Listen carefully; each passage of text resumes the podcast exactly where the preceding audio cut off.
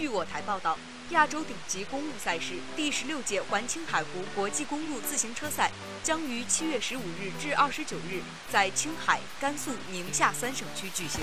为确保赛事成功进行，青海省将全面。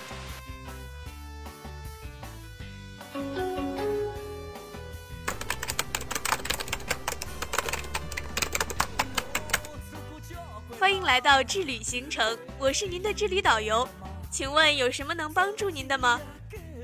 我想问一下有关环青海湖的旅游行程。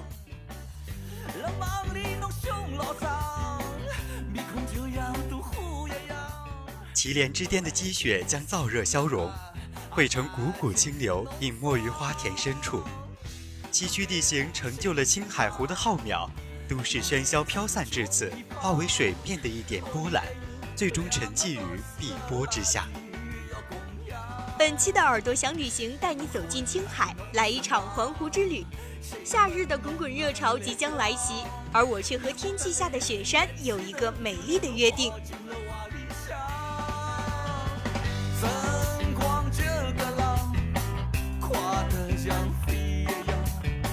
大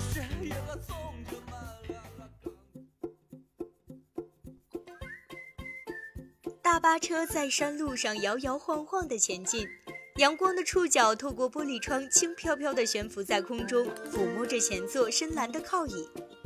漫长而又炙热的假期，本应该在空调房里慵懒度日的我，现在却在高原公路上颠簸。一个月前，我看到了那则关于环湖比赛的报道，摄影机无意间拍到的雪山风光和青海湖，使我义无反顾地踏上前往西部的路途。看着窗外大好日光下整齐无边的草原，我在心里想：原来说走就走的旅行就是这般模样呀！电线杆在眼前掠过的速度渐渐变得缓慢，大巴最终停在了西海镇的路牌前。我背着不多的行李下车，视野前方就是一条笔直漫长的白杨大道。这里的白杨树比我想象中要瘦小和枯黄。灰板树干上都是岁月生长留下的斑驳，本应茂密的树冠也在缺氧环境里变得稀疏零落。虽然青葱的身影不复存在，但它们依旧直立挺拔，沿着道路排列到视线尽头。坚毅的身姿，好像就算强风刮过，也不会飘零一片落叶。西海镇又名原子城，是我国第一个核武器研制基地。只是经历了数十年的变迁，原先军民同乐的场景已经消失，只留空荡荡的小镇矗立在青海湖畔。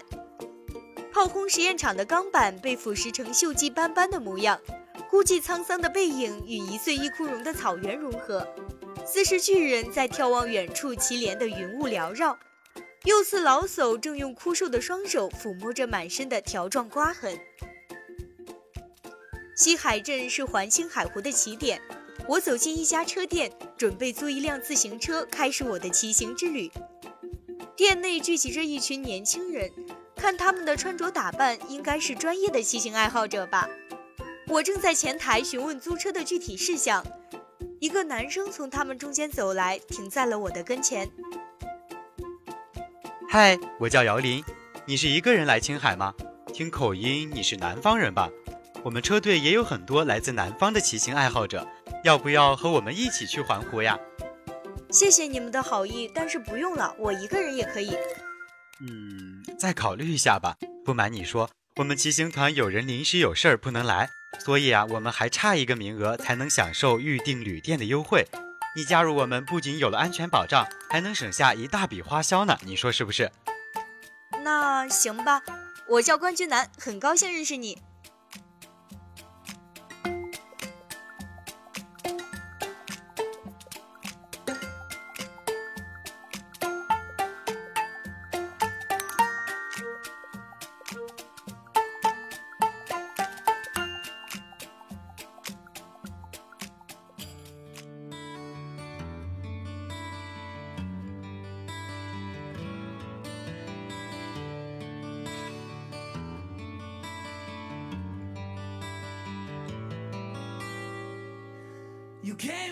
我喜欢青海湖的烟波浩渺和辽阔无边，所以每年夏天我都会在网上组织一些骑行爱好者来青海进行环湖之旅。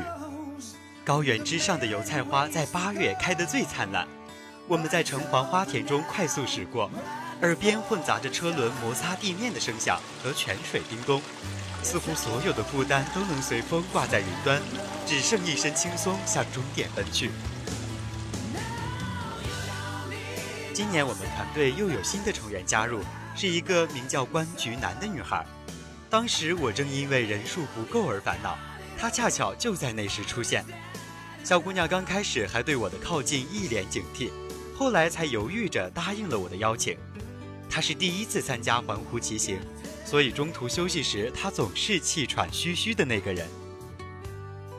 小南，你没事吧？实在不行，我们就放慢速度。在天黑前到达旅店就没问题。没关系，我可以跟上的。那你休息的时候多放松下腿部肌肉，我这儿还有些饼干，你先补充补充体力。我们稍作休息后继续上路，不知不觉身旁的景色就由连绵的山丘变为了宽阔草原，路边牦牛的数目逐渐增多，由开始的零散到成群结队，它们大多有着浓密的毛发。一团一团地浮在草地上，远看就像绿色毛毯上绣着的小小绒线球。高原上的藏羊体型格外硕大，有的甚至都和牛犊一般高。长羊角搭配白花花的胡子，一副老态龙钟的模样，可跑起来却是活力十足，撒着蹄子就从坡上到了山脚。有牛羊，自然就有牧民。身着藏袍的男人挥鞭而来，一边策马奔腾，一边还对着天吆喝。脸颊上的两坨高原红在烈日下显得格外清楚鲜艳。我们慢慢放缓车速，直到第一顶蒙古包出现，队伍最后的小南才感慨道：“我们是不是进入草原了？”哈哈哈，小丫头你也太后知后觉了，咱们这都快离开金银滩大草原了。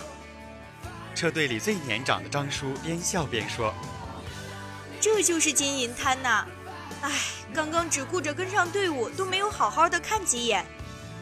原来你知道这片草原叫什么呀？看来还是有备而来的嘛。不错不错。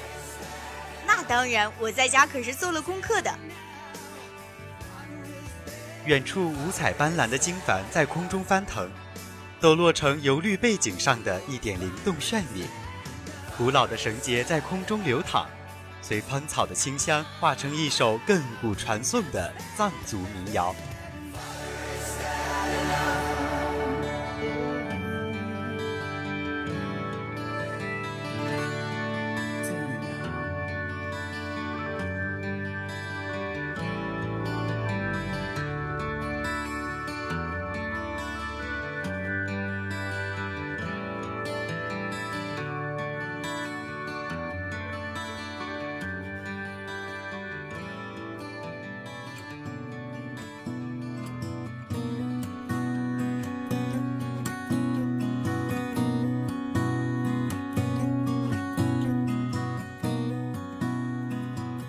我们抵达黑马河乡时正值黄昏，西边的天空被层层彩云包裹，从中遗漏的晚霞温柔地滴落在湖面和山丘上，印下波光粼粼的水纹和越来越浓的阴影。姚林告诉我，藏族传说青海湖的湖底原有一座村庄，守井僧人忘了盖住村口的水井，源源不断的泉水便在一夜之间泛滥蔓延。最终成为了现在偌大的青海湖。我望着落日余晖下的湖面，惬意和柔软早已在心头随圈圈水波而荡漾。怎么也不肯相信，这样美丽的湖水下会有神话中的亡灵百万。第二天，我们的车队分为两波，张叔带着大部分人继续向石南海前进。而我们其他人则在姚林的带领下，打算绕道前往茶卡盐湖。姚林，我们也赶快走吧，好早点和张叔他们会合呀。小南呀，你要是骑车去，那估计也累得你够呛。我看呀，还是现在保存点体力吧。那那这怎么办呀？哎，你怎么还坐下了？赶快想想办法呀！别急，先休息一下。机会可永远只会留给那些有耐心的人。你有办法就直接跟我说呀！张叔他们都出发好久了，让别人等太久。哎，机会来了，师傅，你们是去茶卡盐湖吗？我还真没想到，姚林口中的办法就是搭别人的顺风车。一路上他都十分亢奋，和前座的司机谈天说地的聊着。可我因为是第一次干这种路边拦车的事，而有点不好意思。下次咱还是别这样了。幸好这个大叔人热情，要不然就尴尬了。这有什么？小南啊，你第一次来没有经验，在这样偏远的地方，大家其实都会尽自己所能的去帮助其他人。再说了，咱也不白搭车。等下到了盐湖，我们会给师傅钱的。哦，是这样呀。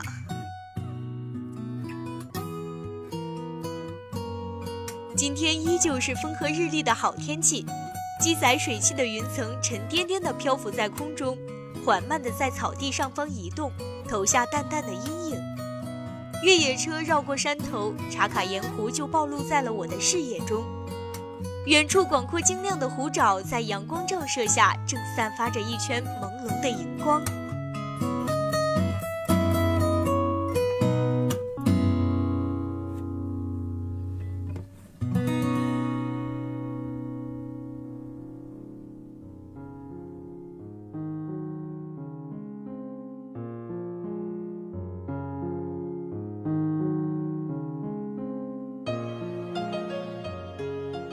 茶卡盐湖又号称天空之镜，在平滑的镜面上，天与地打破界限，相互交融。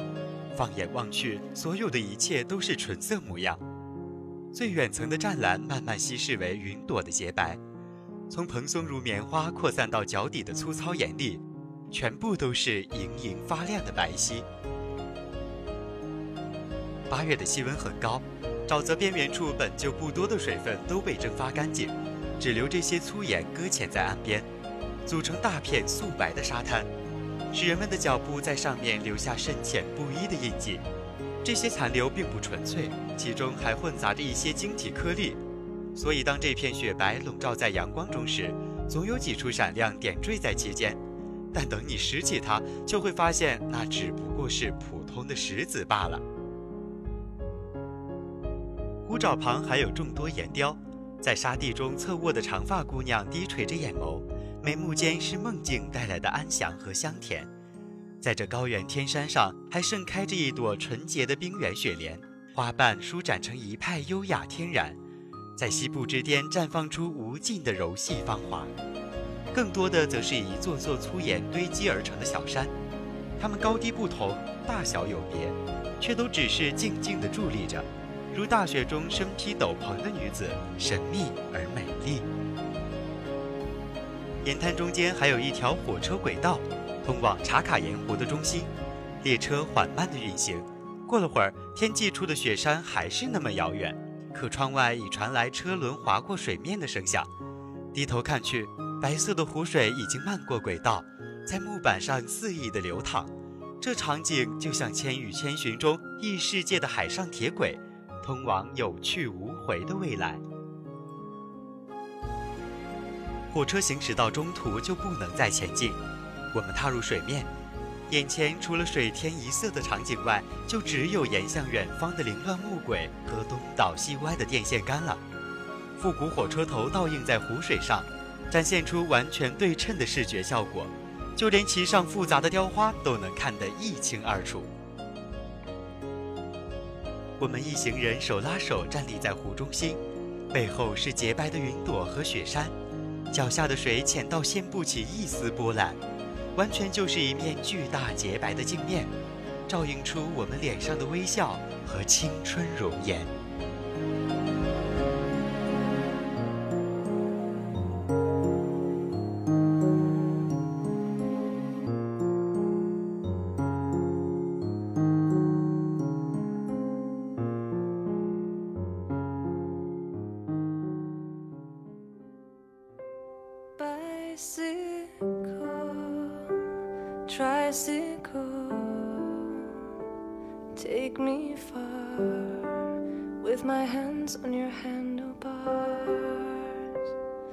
以前我总在别人的博客上看到一些关于茶卡盐湖的照片，只觉得那一定是一个奇幻之地。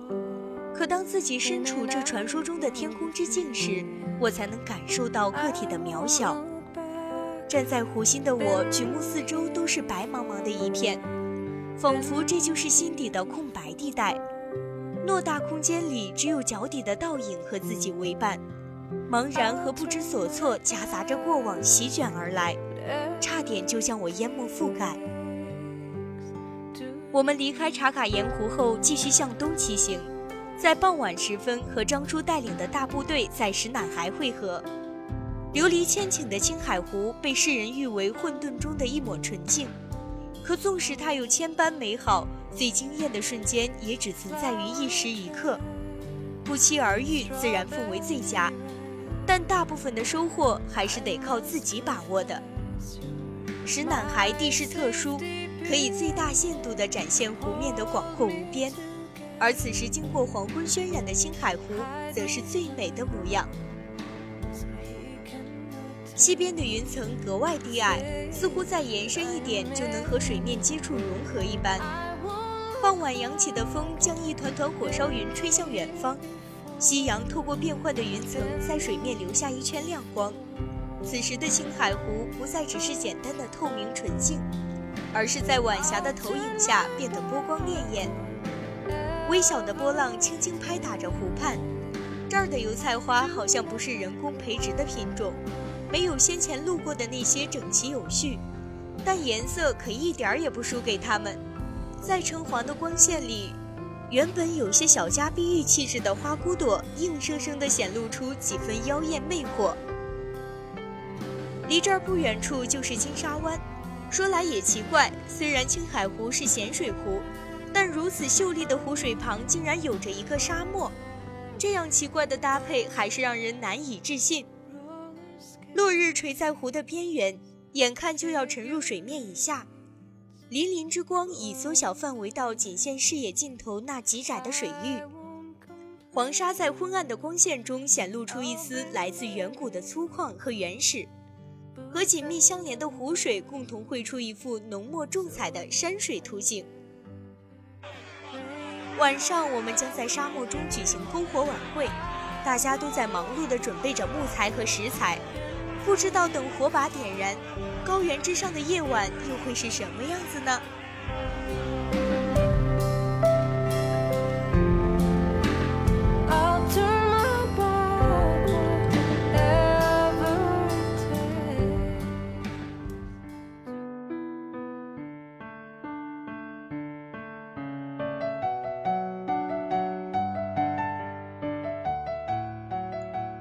今夜是环湖之旅的最后一个夜晚，明天我们会在西宁稍作休息后再回到西海镇，所以车队的所有人都格外珍惜今晚的时光。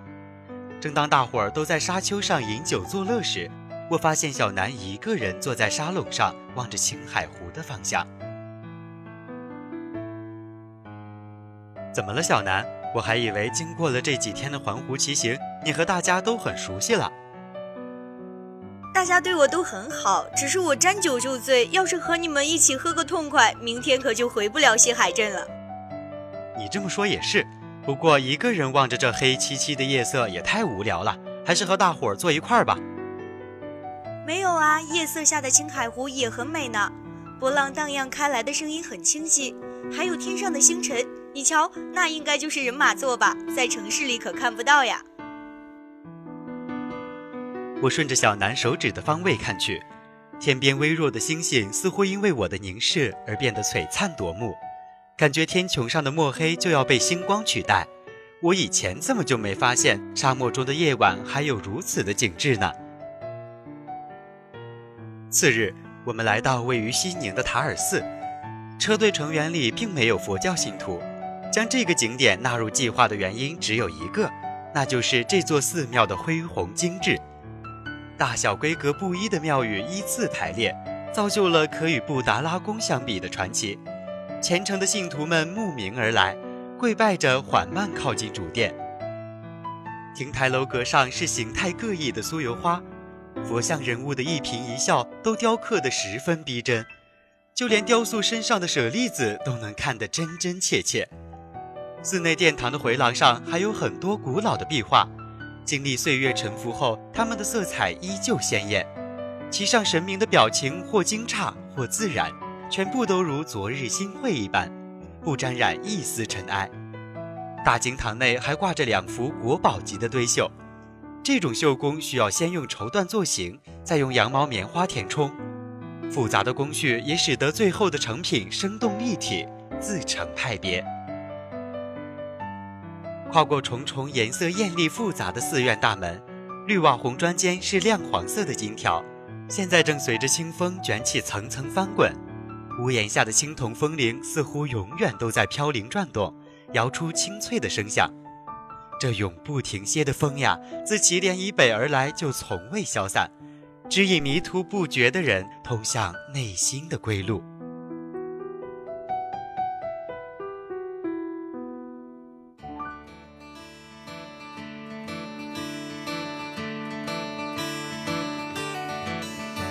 小南，暑假又到了，最近都干点什么？